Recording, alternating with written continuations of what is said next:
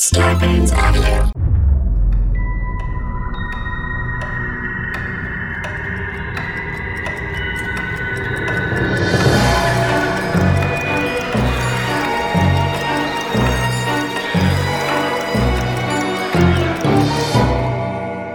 Hello, and welcome to the Untold Hour.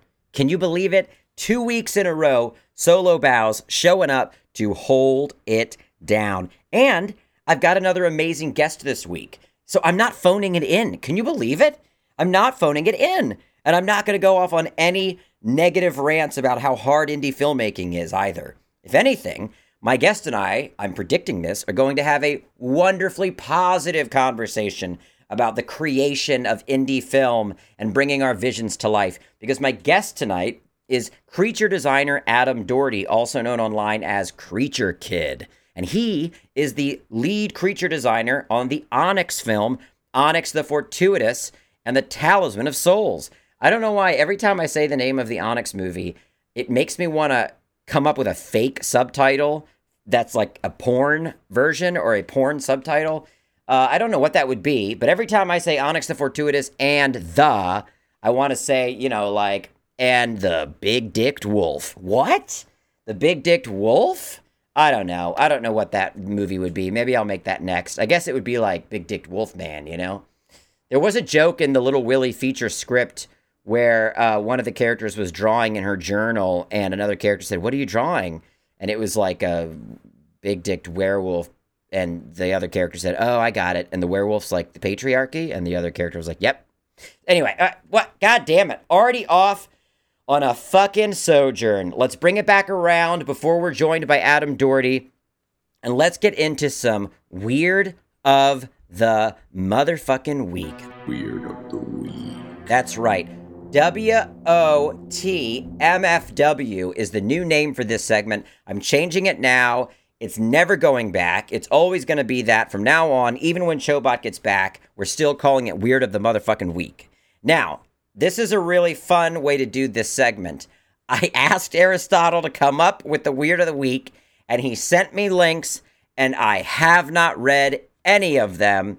So we're just going in without knowing what's ahead of us. And our very first headline is A research vessel found SpongeBob lookalikes a mile under the ocean's surface. Wow, maybe this is just a whole feel good episode because this feels like a feel good story, unless it ends with uh, SpongeBob lookalike getting smushed by a scuba diver's tank or something. An ocean expedition exploring more than a mile under the surface of the Atlantic captured a startlingly, startlingly, startlingly silly sight this week. A sponge that looked very much like SpongeBob SquarePants, and right next to it, a pink sea star, a doppelganger for Patrick, SpongeBob's dim-witted best friend. Christopher Mah was one of the scientists watching a live feed from a submersible launched a submersible launched off the NOAA ship Okeanos Explorer. He's a research associate at the National Museum of Natural History who frequently collaborates with National Oceanic and Atmospheric Administration. He's also an expert on starfish. Man, I love people that have a real specific area of expertise. When people ask me what I do, I'm like, I don't know, a uh, producer for stuff, but then I'm a host, and then I, uh, but I'm a writer director, and I kind of also do this weird internet character that some people care about. Can you imagine just being able to say, I am a starfish expert, motherfucker? Mah immediately noticed the underwater creature's resemblance to the animated buddies. They're just a dead ringer for the cartoon character, Mah told NPR. So he tweeted an image of the two, noting the resemblance, delighting a lot of folks. Someone helpfully added faces and legs. Wait, where's the version? Oh, where's the version that shows the faces and and legs? Oh my gosh, I don't see that version. Maybe if I go to the actual tweet, I'll. There it is. Yeah, that's really good. Actually, it's funny to think that if it were to be realistic and grounded, it looks like um, SpongeBob. That a sea sponge is a lot larger than this star. I don't know if that would always be the case but they're pretty uh, comparable in size in the show. I guess Patrick's even bigger, truly, than SpongeBob. This is the other way around, though. SpongeBob is much bigger than Patrick. That is a great first weird of the week. Holy hell, Aristotle, so far one for one. Let's see. Now I'm clicking on the second story. Is it feel good? Is it feel bad? Airborne turtle survives crash through windshield on Florida highway. Okay, that was a roller coaster. It was almost a feel bad story of a turtle smashing through a windshield, but he survived. Emergency responders in Florida said they were summoned to an unusual scene where an airborne turtle crashed through a driver's windshield and survived. The St. Lucie County Fire District said in a Facebook post that police and firefighters responded to the Florida Turnpike in northern St. Lucie County on a report of a turtle crashing through a driver's windshield. The fire district said the turtle had apparently been struck by a semi semi semi truck on the highway and sent flying into the other vehicle's windshield. Whoa. Both driver and turtle were unharmed, the fire district said. The turtle was released safely. Two for two, Aristotle. Oh my gosh. And they were both feel good stories. Let's check out story number three. Ghost hunter plunges 15 to 20 feet as investigation goes wrong. So, will this be a bummer or will this be an uplifter? Did this person die are they severely injured or did they survive? Let's find out. A ghost hunter in Buffalo, New York, reportedly fell 15 to 20 feet during a paranormal investigation inside one of the city's landmark buildings. According to the Buffalo News, the unnamed 35 year old woman was searching for ghosts in the nearly century old Central Terminal building on Saturday when she plunged through a, sub- a substation roof. She was taken to a local hospital and treated for multiple injuries. The newspaper reported her current condition is not known. A man hunting ghosts with her was not injured. The local NBC station reported that the pair was ghost hunting without permission in the historic structure, but no charges have been filed. You know, I was always worried about that more than I was worried about ghosts whenever I would ghost hunt in Maryland at the abandoned Glenn Dale Hospital. Because was I worried I'd see an apparition? Yeah, I was. Was I worried we'd come acro- across uh, an individual that was living in that building? that was angry that we'd shown up? Yes, I was. Was I worried about a security guard showing up with a shotgun that we'd always heard stories about? Yes, I was. But more than all of those things, I was worried about either the roof above us collapsing or the floor below us collapsing because there's no telling with those old buildings how decrepit and run down they are. Every step feels like you're walking on thin ice. So this is not surprising. I would I would say that was another uplifting story only in the sense that it seems like uh, she'll be okay. So no one was fatally injured. Okay. Is this one positive or negative?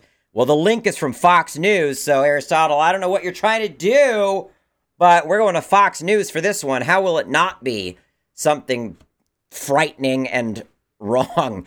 Florida man in bubble like vessel washes up on beach. Interesting.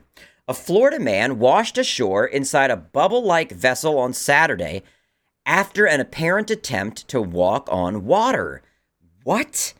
Flagler County deputies responded to calls from the concerned citizens who spotted a strange vessel on the beach in the hammock area. The vessel's sole occupant was discovered safe inside without any injuries. He told authorities that he had set off for New York from the St. Augustine area before encountering complications that brought him back to the shore. The seafarer, identified as Re- Reza Baluchi of Central Florida, told Fox Orlando that he was attempting to run in his floating bubble vessel from Florida to Bermuda or travel north up the coast to raise money for charity. Okay, my goal is not only to raise money for homeless people, but to raise money for the Coast Guard, raise money for the police department, raise money for the fire department. Baluchi told the station. They are in public service, they do it for safety, and they help other people. Baluchi has been rescued several times in previous years after setting off inside hydro bubbles. Okay, so this is a pattern for this guy. After deputies found the vessel Saturday, the sheriff's office said that the Coast Guard was called to the scene to take over the case and ensure that the vessel and its occupant met nautical safety standards. Okay, so interesting. He was leaving to try to make it to New York, but he didn't even get off the beach. But once they okayed, let's say uh, he had set off for New York, but then he encountered. Okay, no, he did, and he he encountered complications that brought him back to the shore. But basically, after people investigated and saw that it was seaworthy, did they send him back out? I'm very curious. We might have to do a follow up on this. Uh, it came from Fox News. It's a Florida man story, but I would argue it still goes in the uplifting pile because he was trying to do it for charity. He was doing something new, something a little a little kooky, and no one ultimately got hurt. I say that's another positive. Okay, this one, ah, well, we couldn't be positive more than four times in a row. This fifth story will bring us down probably below sea level. Trigger warning now. This is super upsetting. It involves violence. Uh, I don't know if it involves murder. It might involve suicide. It's it's uh Eh, this is a gnarly one, okay? And for better or for worse, this is an anecdote, an antidote to the uplifting stories. There's no turtle crashing through a window and living in this one. Here's the headline Texas teens find dead man's body, steal his jewelry, and post it all on Snapchat. Eh, hey, all right. Oh man, I have so many opinions on this stuff. I'm on TikTok all the time and I don't know, I've got so many opinions. I know I haven't even read the story yet, but I've got so many opinions. Maybe I'll talk about it if we're if we're still waiting for uh, for Adam to show up. I might go on a little rant about my opinion on uh, what you put on social media. Two Texas teen girls discovered the remains of a 25 year old man, stole his jewelry, and posted a video of the macabre act to Snapchat. Now, the man is believed to have committed suicide. The man is believed to have hung himself, hanged himself, in a Medina Valley drainage ditch. The girls, 17 and 16, face felony charges of theft from a human corpse in connections with the Monday morning incident, according to the sheriff's office. Homicide investigators said they had ruled out foul play and believed the man's death was a suicide. He was found hanging from the roadside railing by what appeared to be a shirt, according to the sheriff's office. After the girls stumbled on the body, they called another friend who called 911. The teens told the deputies that they were walking to a local gas station and saw something in the drainage ditch. They went closer to take a look and found the victim. But on Tuesday, investigators said they learned of a video circulating on social media that showed the scene before deputies arrived, and it allegedly showed the 17 year old taking a gold necklace off the dead man's chest. According to Fox San Antonio, the video was sent anonymously to the sheriff's deputies. Investigators saw the older teen and said they recognized her as a witness from the scene. According to an arrest affidavit, the friend told them she did it because the necklace matched her fashion style. Uh, zoink and a boink. That one gets a zoink and a boink. But I'll still say that Aristotle, you did a stunning job because as dark as that subject was, it was balanced because we had four really uplifting stories in a row. So I think that was a weird of the motherfucking week knock out of the park. We call that a, a, a weird grand slam. Now, my opinion on what people put on social media, first of all, who cares, right? It's just my opinion. But I've been thinking about it a lot lately, specifically when it comes to things of a morbid nature. Um, now, I see a lot of people on TikTok that are much, much younger than me. And I try to understand that they relate to social media in a way that is more intertwined with their life um, and their lifestyle, their life experiences, their identity. I relate to social media as a foreign entity that I will never truly let into my being. Um, what I do in social media, you know, honestly, running the Onyx Kickstarter, it pushed me so far out of my comfort zone where I had to get on the internet and say, look, we need more money. Please help us out. This movie is a fucking dream of mine. I feel like a goddamn failure every day I'm out here and I'm not creating something that I feel like I was called to create. I had to be very vulnerable. What's weird is I can usually put that vulnerability into a character. I can do it in a way where there's like one or two steps that kind of distance it from myself, my true self. Andrew. But man, when it comes to putting a genuine thought or emotion out on the internet, there's just a stoppage there for me. There's this there's this trigger that shoots a wall up that says that's not what this platform is for. I mean, I feel it strongly. Um, I don't talk about personal things on the internet. But when I'm on TikTok, I see people of a younger generation and and you know, and older people, people even older than me that relate to it in a different way. And I don't mean bad or good because I truly don't know. I don't have a judgment on it. But specifically lately, I've been watching this TikToker whose mother was killed in the shooting that happened at the it was an Annapolis newspaper. The office was in Annapolis, the Capital Gazette. Um, and you know that's uh, what 15 minutes from from where I grew up. I mean, I know the building. You know, uh, I'm not trying to like make it about me and my experience. I'm just saying, I uh, I I uh, my interest in this occurrence spiked because of how close to home it was, right? And now years later, I find this young woman uh, TikToking, who who exclusively TikToks about her mother's murder, and um, the the the things that led up to it, the memories she has of her mother after that day, uh, some really dark details from that day, from the the moment the the gunmen entered the building. And what's interesting is she is doing it as a means of processing grief and I guess gaining some perspective on the tragedy. When I come across it on TikTok, it shocks me. You know, I'm knocked back. I I see someone doing a TikTok trend that most everyone else is using in a really flippant manner or it's about bad relationships or it's about like an anime meme. And this person is using it to talk about her mother's murder. And there's so much in there to unpack.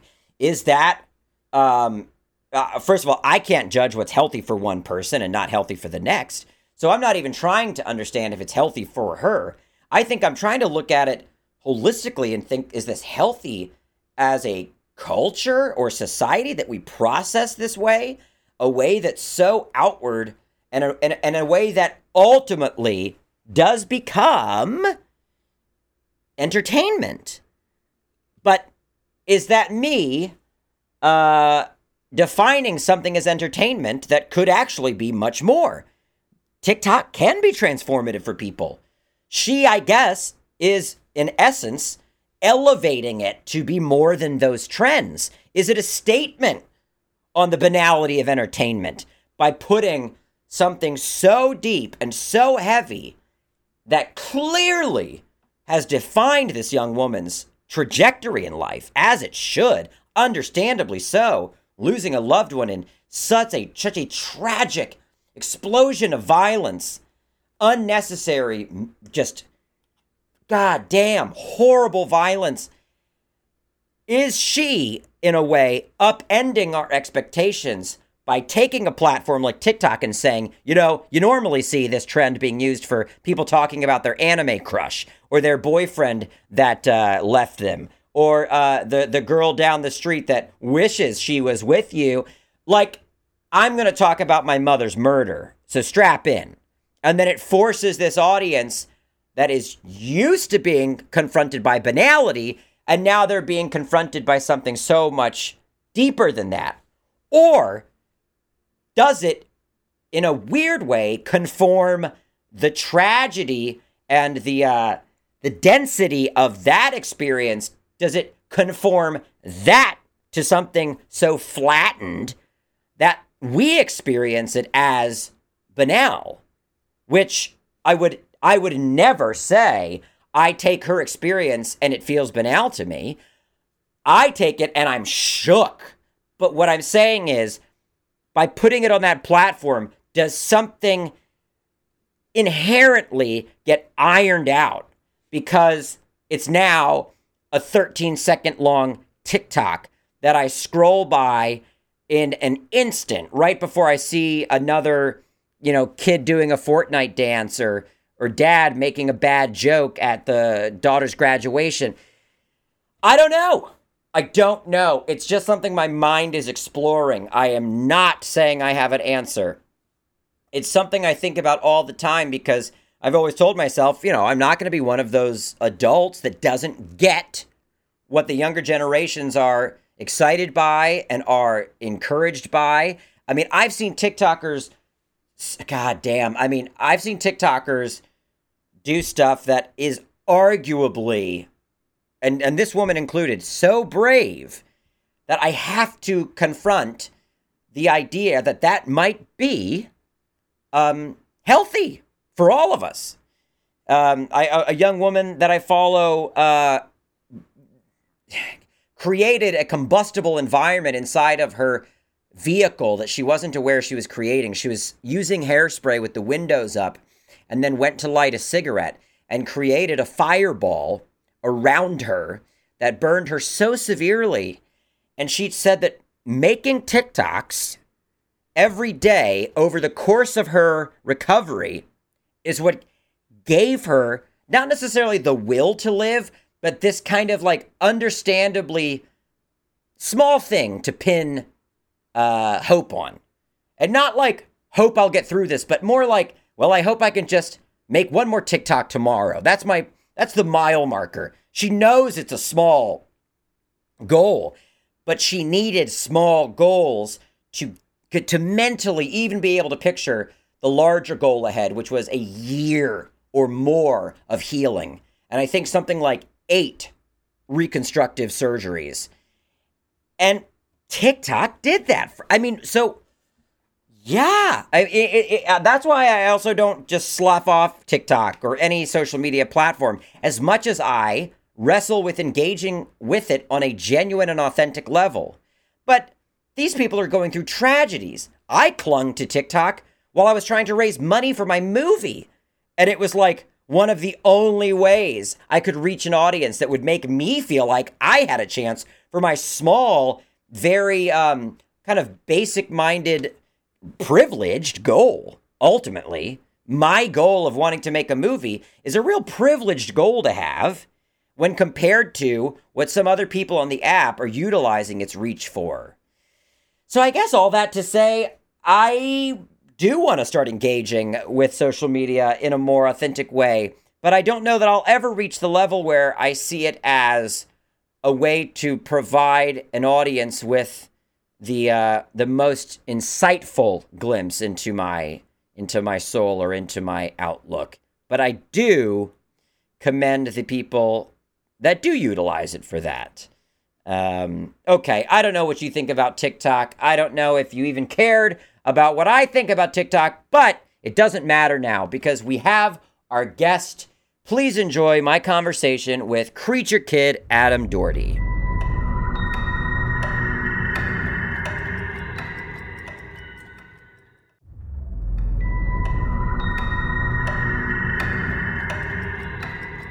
Adam, thank you so much for joining me. I'm so excited to talk to you tonight. Yeah, thanks for having me. We've been in communication quite a bit uh, because, as I told our listeners at the top of the show, you are, uh, I mean, you're the boss of the creature designs for the Onyx movie. Is that your your official title, the big big boss? Official title's Kreature Kid. I'm creature, the creature Kid. Yep, kid. That's what it is. Yeah. So I want to go back and ask you what started your initial interest in creature design? And did it start specifically with that? What started you down this path? The path of creature design or the path of the monster love? The monster love, I guess. And when did that then turn over into I want to make these things? The monster love is I tried to remember, can't recall. It was yeah. so early that it was just always there. It was always the creature from the Black Lagoon. It was always mom where's the creature stuff? Looking for the creature stuff hunting for that. Yeah. It's a it's an accumulation of older brother who loved monsters. Um you, you know monster squad on hbo recording. Um parents paint you know dad painted the aurora kits when he was a kid. So mm. there's the, the role of the universal monsters coming in. My mom loved the universal monsters so i was playing those for the kids. Um I I credit Mighty Max to a big thing. Those are dark. Yeah. toys. That's my Yeah. my favorite. Obs- like I have the entire set. I I am obsessed with Mighty Max. Yeah. Toys, Not so much the show. The toys are like mind blowing though. They're really cool. I once peed myself at a sleepover, uh, and the Saturday morning woke up in a sleeping bag full of my own piss, and we were watching Mighty Max. So whenever I think of Mighty Max, I think of that sleeping bag full of piss and having to talk to my friend's mom about how I had peed myself and I needed a change of underwear, and like I got my friend's underwear, and I was like. Oh, My friend's name was Rami, and I was like, "Can you, can we like, like keep this away from Rami?" And she was like, "Yeah," and he was still sleeping, so she ran and got me some underwear from Rami's drawer. it's those crappy sleeping bags that just made you sweat all night. They, it, they, it was, and we thought it was so fun. We're like, let's just do sleeping bags in the living room, but then it was like fucking god awful. but you're right though; those toys, yeah, those so those stuck with toys. you. They're monsters, and I They I really have are. Vivid memories of me sitting on the couch, feeling like I was in the Egyptian room with a mummy, and I was Yeah. on this adventure, or I was in Frankenstein's lab. You know, such an amazing toy set for a kid's imagination. On top of seeing things like Jim Henson's dinosaurs, I was obsessed with that show Yeah, the just wackiness of these are gi- these are giant dinosaurs talking, right? Yeah. It's the weirdest thing for a kid to see, I think. Um, so it's just an you know it's an accumulation of everything. yeah. Uh, and then when did you, what, did you start drawing monsters? When did it start becoming Yeah. something that you wanted to create, and how did that form? It was I was drawing monsters, teachers going that's excellent. Then it turned into dad showing me how to paint the Aurora model kits, just like he did. Right? You had the big, yeah, yeah, back in 91 through 93, you had Universal push the VHSs out. Yeah. Uh, and with that came Pizza Hut stuff, came new waves of toys. It was the resurgence of Universal Monster stuff, which is what I was obsessed with because of probably Monster Squad and just Yeah. the movies. So boom, there's all the VHSs for me to get. There's the cookies, there's the toys, there's the McDonald, the Burger King toys, right? Hmm it was everywhere. So it was it was I I rode the wave just like in the 60s of the monster craze with the Aurora kits and stuff when all the Universal movies from the 40s and 50s were now on television in black and white. Right. Kids were getting introduced to those. They did it in the 90s and then they did it in the early 2000s and that was like kind of the last time they've done it for a while. Yeah. But I just caught that wave and I just kind of rolled just rode it.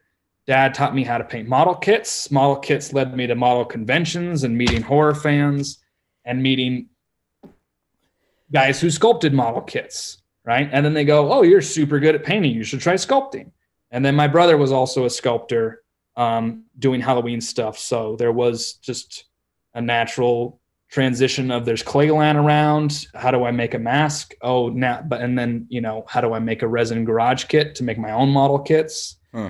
And then that turned into, um, you know, you can only build so much in your mom's basement to where you're like, well, now what's the next step? Go to Right. go to Hollywood, make monsters for movies. Yeah. Mm. Did you have any? Um, I, I I've recently been watching the behind the scenes of like certain attractions, certain rides at Disney uh, on the Disney Plus app. Behind the attractions, and there's so many Imagineers that grew up, and their heroes were these Imagineers and these people whose names I don't know. But this this one guy, I can't remember his name, but he's the one that brought back the Hatbox Ghost at at Yeah. Disney, and he and his idol was um, one of the original Imagineers. Did you have idols that like were obscure because they were the people behind these monsters, the people that created some of the monsters you loved? Um, I mean, there's you know Stan Winston and Rick Baker. Those are Yeah. the those are the go-to idols. Um, I I wasn't a huge Disney guy. I was Universal because I was going. That's Yeah. where the monsters were at. I wanted to go to Universal. I wanted to see the giant King Kong and the Jaws ride, and I wanted to get photos with Frankenstein, and Yeah, that was what I want. I always wanted to go to Universal, um, because that's where the movies were made. And I and I mean, when I was a little little kid, I remember like dress up as who you want to be when you grow up. You know, and Mhm. we had that stupid cardboard foldy thing where I would put like collages and write biographies about who you wanted to be. And I remember Right. like Spielberg, and I had the big mustache, and I had an EP hat, and I think it, it was like fourth or fifth grade. Um, and that that was my thing, is I wanted to be a director. I kept going. I want to be a director. Yeah. And then it just turned into, well, I make monsters, so that's just what it is. So then I was like, all right, Stan Winston, that's the top guy, Rick Baker, those are the dudes. And then I've been there, done that now. And now I'm going, oh no, well, what what you know, what do I what do I what do I want to do now? I still got time to kill. Yeah. So now it's like- yeah. Well, what's what's what's what was the first thing I've always wanted to do, right? It's like, oh, when you can't figure out how to be an astronaut, then you figure out how to be a fireman, right? hmm I already did that. So now I'm going, well, sh- I should just try to be an astronaut now. Right. So that's what I'm trying to do is I'm trying to be a, be a filmmaker too. yeah. But um, yeah, I mean S- S- Spielberg, J.J. Abrams, Guillermo, those are like my still my idols, yeah. you know, and you know Alec and Tom at ADI, Stan Winston, you know Steve Johnson, Phil Tippett, all the dudes. I was Yeah. obsessed with them all. Read all those magazines, you know. Is there a monster that you love that I mean you mentioned Mighty Max. Is there a monster that you love that you just love because of the personality or look of the creature, even though it happens to be in a god awful movie or a very uh, a less respected property? I'll give you mine. I love the way Cellar Dweller looks, and I know Cellar Dweller is not a good movie, but I really like the design. I just like how thick he is, and he's just so overt. He's just got a big ass pentagram carved in his chest. I've always loved the cellar dweller. Is there any creature that uh, isn't on the Mount Rushmore of creatures, but that you happen to love? Um, for like monster design, I love Cloverfield. Oh yeah, It's a new one, but Yeah. I know a lot of people don't like it because it is. It's like a video game Doom looking character. sure. But something about just I was working at my one job I've ever had. I was working at AMC, and I remember just dying to see that movie. Yeah, hearing that awesome score during the credits and just wanting to know what the movie was about while sweeping popcorn. yeah, And that's when I was like, oh, yeah, this is like, I got to figure out how to do this. But I love that monster. It's just something I mean, I, I, I it's just so cool. and it did set off a. Tr- I I mean, I feel like as much as that design, yeah, is definitely judged, it still did set off a trend, which means that it was probably iconic in its Yeah. conception because now, right, we can say so much kind of looks like it's a derivative of the Cloverfield monster. But at the time, I think it was, I think it was original in ways. I mean, I think people definitely, I think so. I, I think to it. scale. yeah, And that, but like the arms being weird. But like, I mean, there, I mean, I could list off weird abstract movies, but now I'm going, you know, well, there's action figures of these things in Spencer's now. It's not that abstract anymore. true. I thought was abstract and cool when I was a kid. I mean, Killer Clowns from Outer Space was like a weird abstract movie. Right. No one ever heard of it. And now there's like kids' backpacks and lunchboxes of that thing. And I'm like, oh, okay, it's not a thing anymore. That's how I feel about Tarman. I remember loving Tarman and him being and like drawing him and him being like my guy. Yeah. nobody really knew about. And now it's like that's actually a a really iconic known mm-hmm. character. Yeah. And you go to horror conventions and yeah, I mean I have a Tarman shirt that's like a button up that a company makes. Yeah, right. But And I feel like I don't know something about Clover because it is new. It's a video game. A lot of people didn't like the. It, it was riding the bandwagon of found footage stuff. yeah, Just at, at the time in my life, it was a big decision maker for me, and Yeah. a lot. And just, I mean, the audio in that, just the roar and the shots, just so clever. Really, I- Totally. I'm obsessed with that movie. yeah. Well, what about the uh I mean I think you you answered this unless I'm wrong. Out of the original lineup of Universal Monsters, is Creature your favorite then? Oh man, I owned every single creature from the Black Lagoon That item. was ever. it. I had everything. I had everything every Christmas. All I wanted was creature stuff. Yeah. You know, uh, you know, I, I when I was a kid, I, I went to the the, con, you know, my dad drove me to the convention just so I could meet Ben Chapman. hmm I've I've sculpted the creature at least fifteen times. I just keep on repeating and repeating because the design is. Like, I I've yet to see anyone recreate that in a way to where it looks like the creature. Yeah. there's always something missing and i and i keep on like when i when i was growing up and learning how to sculpt i kept on trying to figure out how to nail that look. Like Yeah. Why is this off? Why is it not right? It's not right. And there's just i mean i have the suit memorized. I know how many scales are on the belly. I know what's changed. I know in certain shots it's one suit in other shots it's another Right. suit you know it's different heads. It's, it's this whole thing. I, it's it's a You know- weird obsession. And i'm still obsessed. I'm still buying new creature toys. I'm obsessed with them.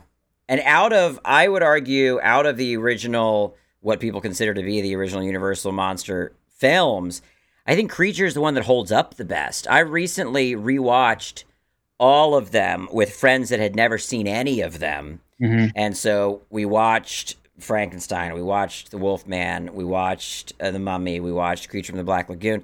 And actually, Creature from the Black Lagoon, I don't know if it's because the underwater stuff was still so kind of hard to pull off, but it's still impressive oh, in yeah. ways that the others aren't, just because if you're purely looking at it as, well, you know, it was good for what they did, what they could achieve back then. But I think Creature still holds up in a weird way that the oh it others totally don't, does it totally does just from a filmmaking perspective. yeah it's amazing They- Well, it's so cool yeah Yeah. Well, so what you know, you you and I have talked a lot about the the monsters I love.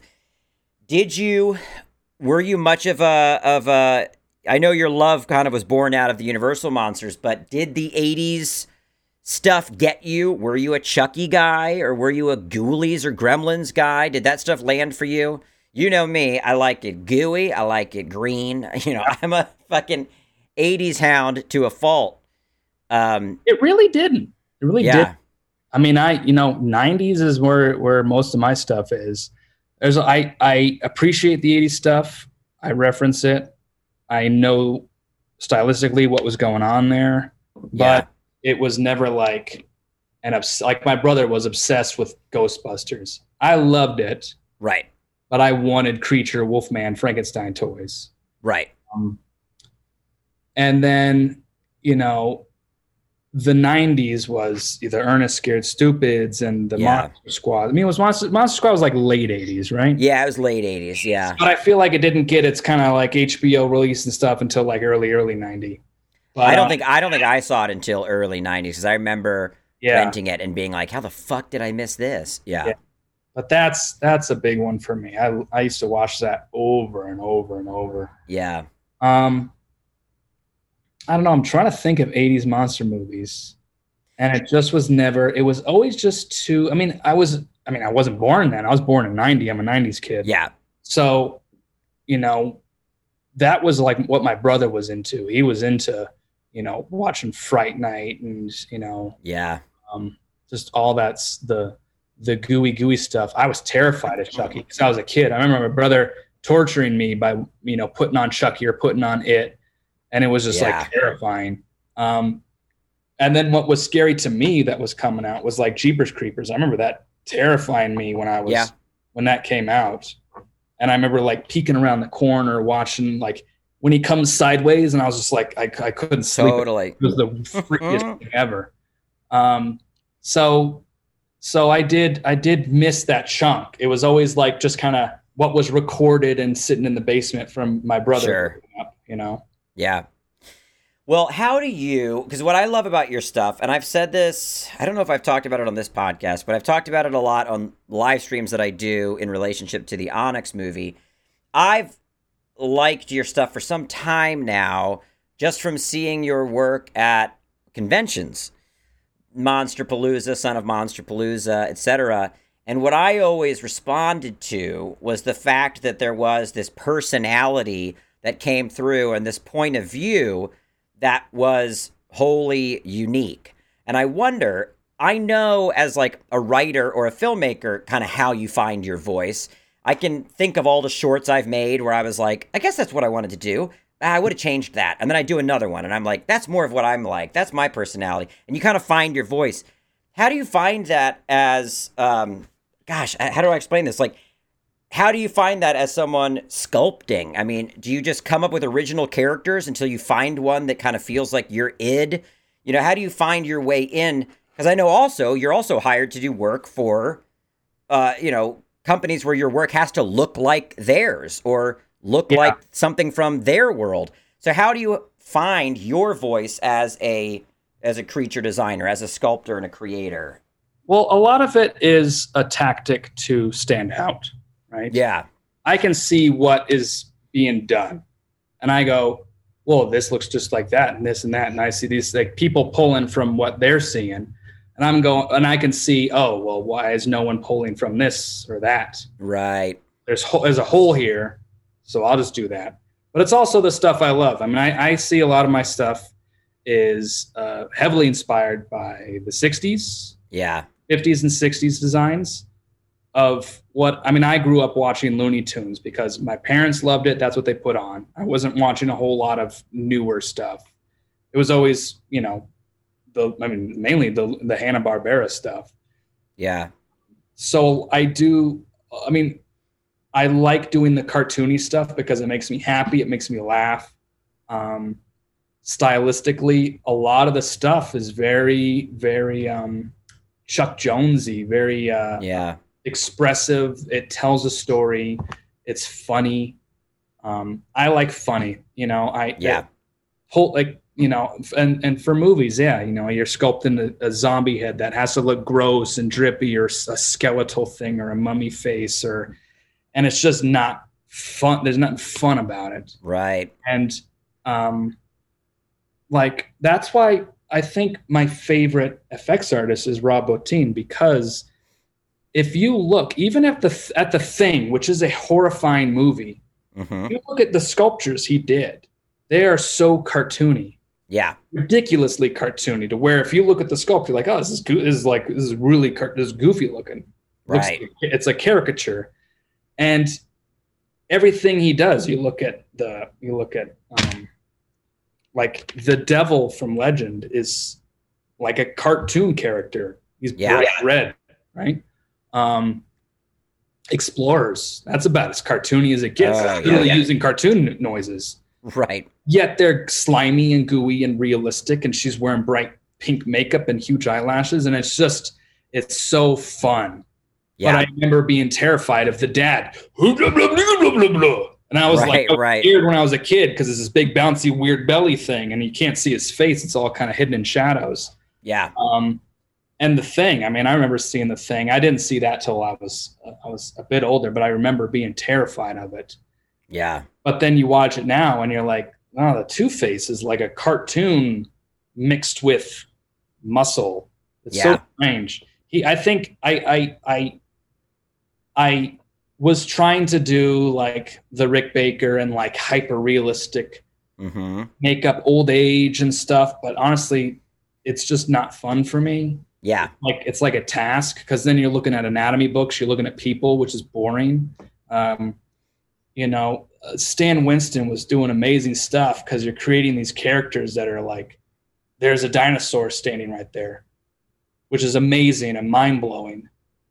Um, but I mean, that's scary, but it, it's like an it's like a real animal, right? Right. It's a it's a it's it's an imagine it's an it's an it's a fake thing, but it's meant to look like a real animal. Right. But Rob Bottin was doing stuff where it's like just so ridiculously fantasy and cartoony and fun, but it can still pull that scariness. Right. Which I think, I mean, that's why I feel so fortunate to have you involved in the Onyx film because your work, and I realized this upon our first conversation, your work is is operating in in the same space tonally that I want the film and the character of Onyx to operate in, and having your work involved and integrated into that world actually bridges a gap for me that that I now don't have to work as hard at crossing because that's the kind of tone I'm looking for, and it is that kind of Joe Dante tone. And you know, and he worked with Bottin a lot, Yeah. and um, of of this this car- these cartoonish images that are still somehow grounded and grotesque and scary. And it's a hard tone to explain, but I know it exists in the world I'm hoping to build with the film. And then the second we started talking, I was like, oh well, oh my god, that world is going to be aided by greatly by the look of these creatures and the personality behind them. And also also Jim Henson because And Jim Henson, yeah, Labyrinth, I watched that on repeat over and over and over. Dark Crystal, not so much. For a Yeah. kid, super boring movie. Super dense. Yeah. yeah. I couldn't get into it. I remember wa- as a kid watching it and being like, God damn, I want to like this. And God damn, I'm having a hard time following it.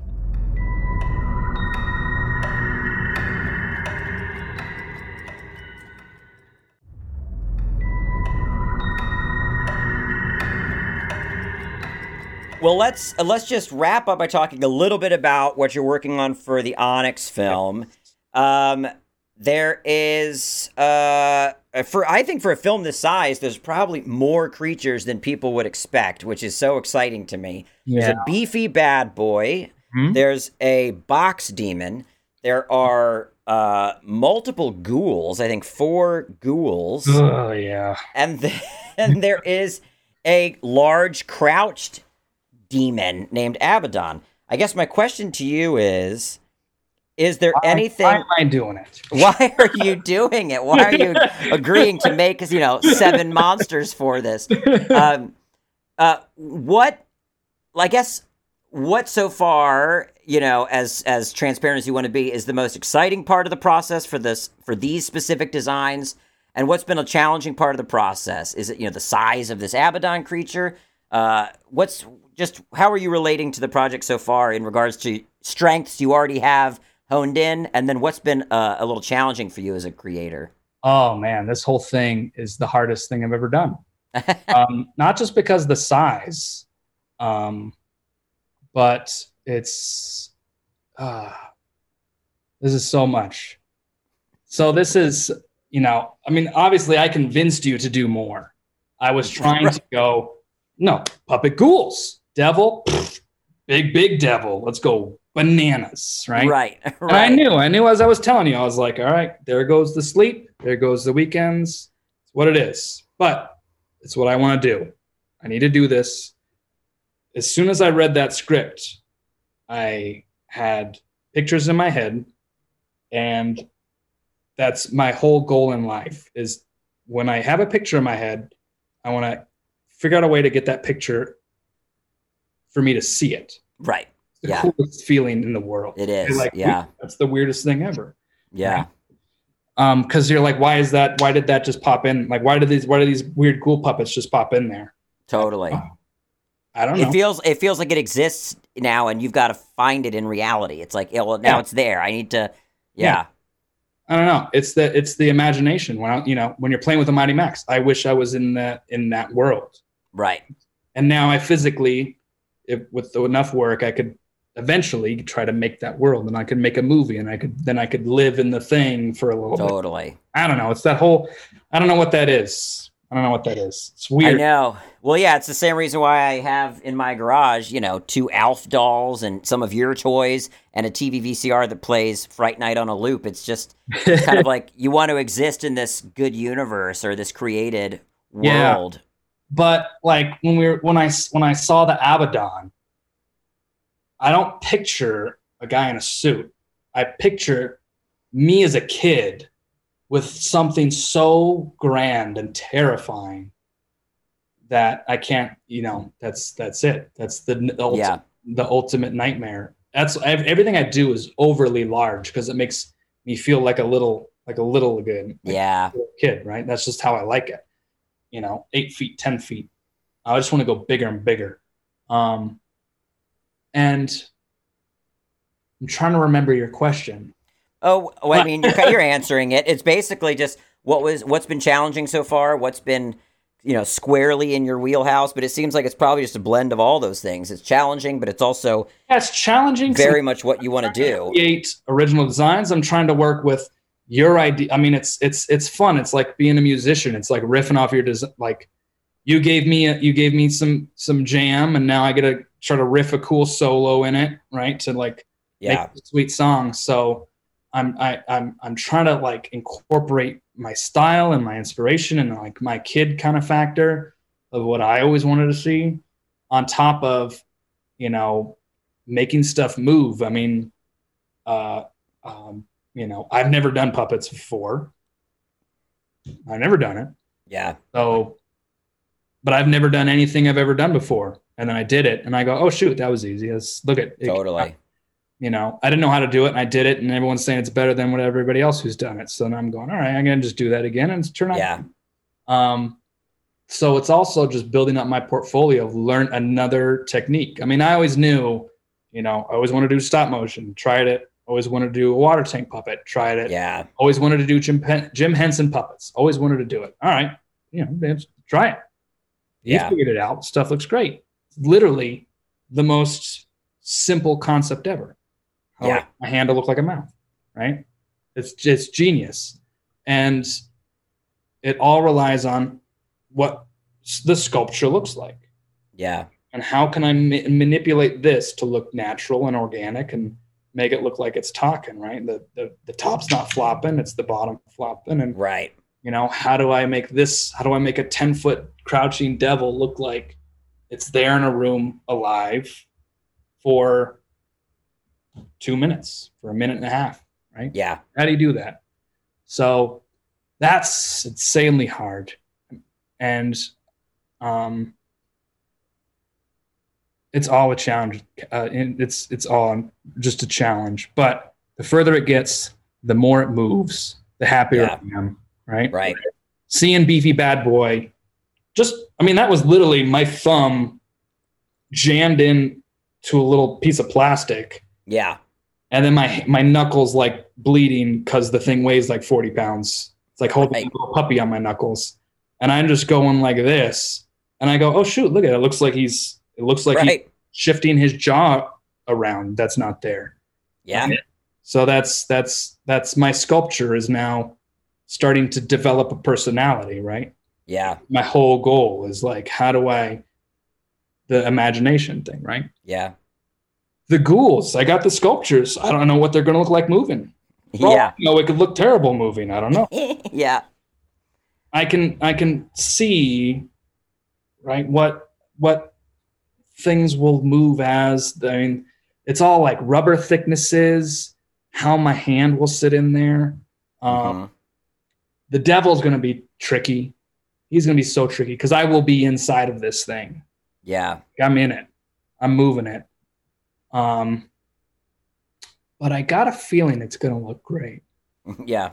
not i'm not trying to not to make it No, you don't have to worry. I mean, so non-secure right there no, It's no, no, amazing but um not, not- i don't know there's just something about it this everything um is lining up so well Yeah. turning out so unique to where I'm like, oh shoot, I didn't know I could sculpt like that.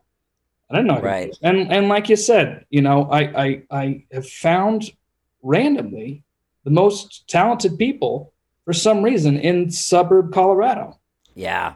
from all over the place. Why Right. are they all here at the same time? Beats me. Why is Right. everyone looking for work at the same moment to work on a project?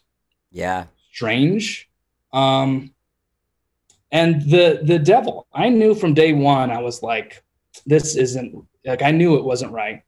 Um, or not the devil, Abad, Abaddon, the Yeah. demon.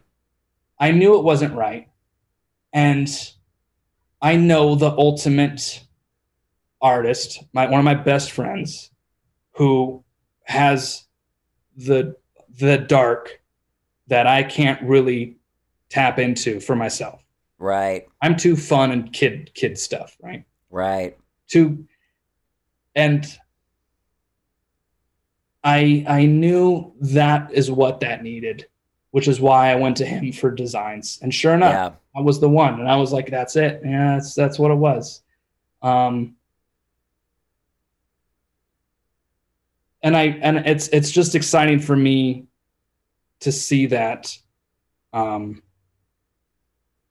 this whole thing kind of evolving into letting people explore their creativeness that they haven't really tapped into Yeah. being able to encourage them to be like, yeah, well, you should try that. I mean, Totally. the Dybbuk box, right? This is great. Let's make it look 300 years old. Yeah. Let's explore how to do that, right? It looks amazing. Let's Yeah. have fun with it. How do you how do you figure out how to get wormwood look, right? Some termites have been Mhm. watching us for a while. Figure that out. Have a blast, right? It's just Yeah. it's a lot of fun working with people and and that's that's a, a, a first for me. I mean, this is my Mhm. first movie I've ever done on my own, right? Yeah. and it's the first time I've been coordinating with um, artists. Right? I've always been the one being coordinated. Yeah. Now I get to do it, and it's it's it's it's really it's a strange feeling, and it's really fun, and it's and it's even more fun when you have a great group of people. And Yeah. that's probably been my most favorite part, and that's what I'm really looking forward to. Come October, hmm is figuring out with other creatives, like people who are creative with light, right? That is an art on its own. How do we light this thing to make it look how I'm how I'm I mean I I have an idea of how I want to see things lit. Yeah. You have an idea I'm sure of what you want to see things lit, but you need to see these things first in in the space, right? Yeah. um, you know, working with the camera guys who, again, framing this stuff is a whole big thing that that Totally. they want to have fun with too. Um, I- Yeah. it's all it's just all that, and then figuring out the voices of these things. I mean, that's like the icing on the cake. There's what will these things sound like, right? What's Totally. the billowing voices, or what's the squeaky little things, or what's the drooling zombie munching saying and stuff, you know?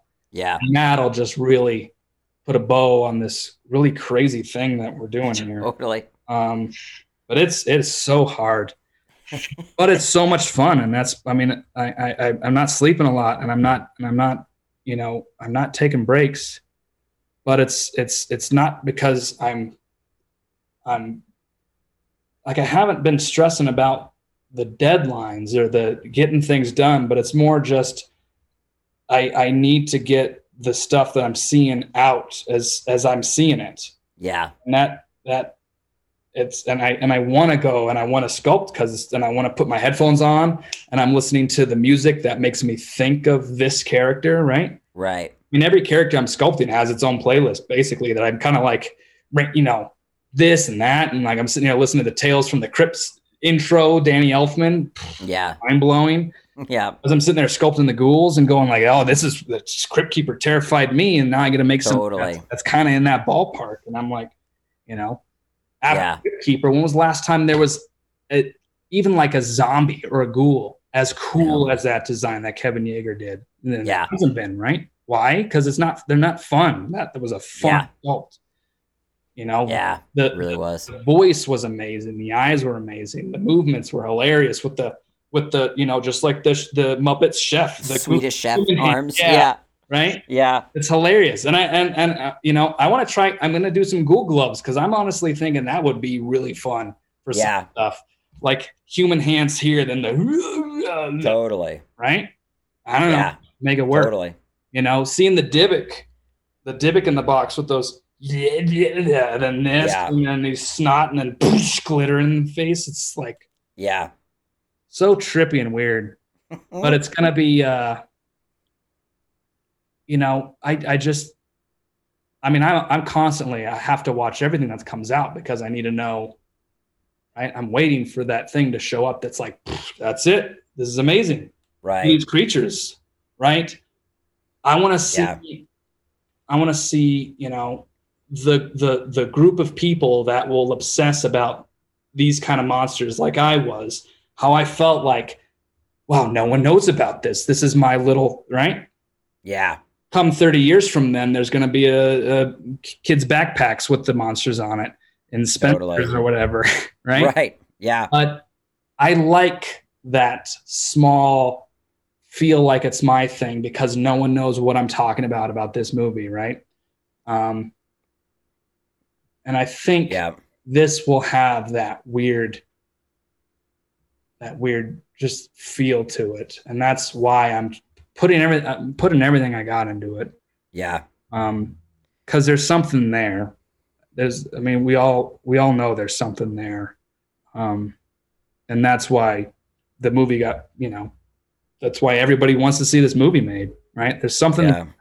and i want to i want to contribute what i think should be in there. Um anyways i don't know if any of that made Well, sense. No, it makes it makes it makes perfect sense, and I tell you, I'm so fortunate to to have you as part of this because you know it's it's such an example of of I think recognizing when when your own imagination has a ceiling. I mean, I got to a point where when I pictured Abaddon, I was kind of stopping at something a little predictable. And it was so great to then see just your first pencil sketch on, well, if I were to do Abaddon, it would be this. And it was just so uh, holistically different of an approach. It kind of like shook me out of my basic mindedness because yeah. I might know Onyx and I might know the tone and I might know the inspirations, but I'm not uh, a craftsman like you and a visual artist like you. So I won't have uh, I guess, as an explorative imagination when it comes to those things. What I imagine might always be a little more derivative than someone who's kind of who's more pioneering in this field. So seeing even just that first sketch from you, I was like, oh my God, what a fucking relief. I don't have to worry about my ceiling if I work with people that are more instinctually going further than I can go in those areas. Yeah. And that's so exciting to me because then there's this, there's this layer of the film. I, you know, I thought by writing the script, I'd already kind of seen all there is to see. But then working with you, you realize, no, there's this whole layer that's going to come to life that I didn't even imagine as I wrote it. And then once we're on set, there'll be a whole other layer through the how the cinematographer lights and what the actors choose to do choose to do with these roles and yeah, I mean down to the voices for these creatures. It'll just I what I love about these collaborative arts is that it really never stops until you know the the last line of ADR will do something to the movie that yeah spruces it up even more and the yeah. score will do something to the movie that I couldn't have predicted. It's yeah. it's all so exciting. I mean, it all, I think it all just boils down to a group of kids playing, right? Yeah. There's the kid who has the figures. There's right. The who's going, this one's man, man, man. That's the bad guy doing man, man, man. That's the storyteller. I'm the, right. I'm the kid who was sitting there figuring out what the like making the little costumes for the toys, right? right. Oh, there's this kid over here making the machine gun noises. It's yeah. It's uh, it's all just kids playing. And yeah. I've been training since I was four. Yeah. Monsters and creatures, right? You've been training on storytelling. Yeah. And character and stuff. Yeah. I think it's just it's just finding that and putting it together. Totally. Have a fun just a movie that's just kids playing basically. Yeah. Yep. I see it. It's it's same that's exactly how I see it. And and I think that's what'll make it the most enjoyable for the audience too, is that it feels like a lot of people came together to have fun on this. Yeah. So I think well th- Adam, thank you so much. I I'm so glad to have been able to talk to you. I know you're you're you're working so hard, so I appreciate you taking the time, and I also am excited to to release you from this podcast and let you get back to work or get or get rest for tomorrow's That's day of work. but uh, for anybody that wants to follow you on social media, where can they find you? Kreature Kid with a K everywhere. KreatureKid.com, Kreature Kid on Instagram, Kreature Kid on TikTok, Kreature Kid wherever. Awesome. Yeah. All right. Well, thank you so much, and uh, I can't you. wait to see all of the the progress pictures as they roll in. I can't wait to see it either. Untoldians, that is it for this episode of The Untold Hour. Thank you for joining us on this weird and wild ride into the bizarre. If you are interested in sharing your own story of the weird, send us your listener stories to the untold hour pod at gmail.com. Come join the Untold Hour Convo over on my Discord server and our Facebook group. And you can follow us on our socials Instagram at The Untold Hour and at Untold Hour Pod on Twitter. Starburns Audio, a, podca- a podcast network.